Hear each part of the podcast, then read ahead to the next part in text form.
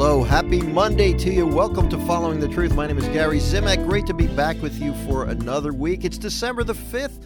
We are inching ever so close to Christmas. So, as we continue through this Advent season, let's continue to try each day to get a little bit closer to Jesus by removing some of the clutter, whatever it may be, that may be keeping you and me, believe me, I'm working on this too, from drawing closer to Jesus. In order to welcome into our homes, the homes of our, our souls, what do we have to do? We have to clean up to make room for Him.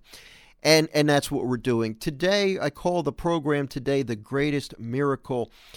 So many times we look for big things when it comes to miracles. I want to see miraculous healings. I want to see the lame be able to stand up and do a jig. I want to see people, the blind cured. I want to see the mute be able to speak. I want to see diseases cured.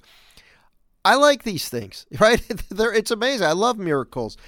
But more often than, than not, God works in subtle ways. He performs what I would I guess I would call ordinary miracles. We're going to touch on the sacrament of confession today. And, you know, this is certainly something I really want to speak to you uh, personally and say that if it's been a long time since you've been to confession during this Advent season, give it a shot. It is so life changing. And really, when it comes to the miracle, the miracle of confession, we are talking about a spiritual healing that can enable us to go from eternal death to eternal life. Meaning, in simple terms, a soul destined for hell can be given the privilege through the sacrament of confession of being freed from that eternal damnation. And you know, look, I don't talk a lot about it. I, I put it in when it's necessary. Hell's real. That's what our church teaches. Hell is real. But there's something we can do about it. It's not like it just happens. It doesn't just happen. And that's why let's flip it around and I'll tell you this. If you want to become a saint, if you want to get to heaven, it's going to happen. Because if you want it bad enough, you're going to do what's necessary.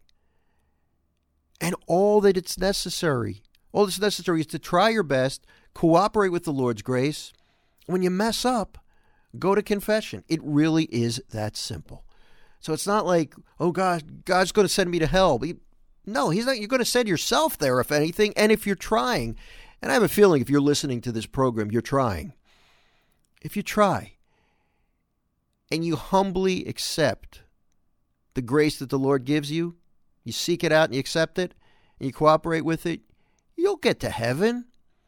So don't get bent out of shape. Advent's a great time to really work on these um, these imperfections that we have. Let me let me just read the the gospel from today's daily mass, and then we'll talk a little bit little bit about it.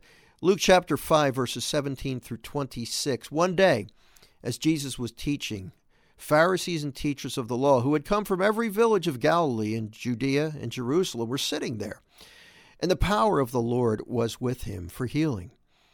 And some men brought on a stretcher a man who was paralyzed.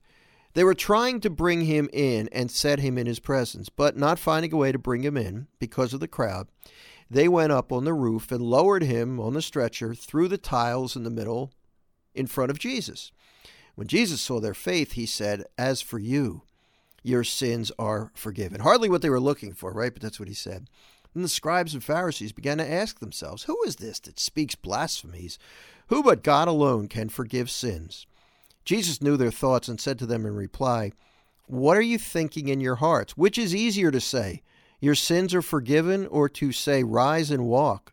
But that you may know that the Son of Man has authority on earth to forgive sins, he said to the one who was paralyzed, I say to you, pick up your stretcher and go home. The miraculous healing given to Jesus, given to us by Jesus in the person of the priest in confession is the greatest miracle we can ever experience in this life. Think about that. And if you haven't done it, go to confession soon. We'll be back tomorrow. Thank you for listening. God bless you.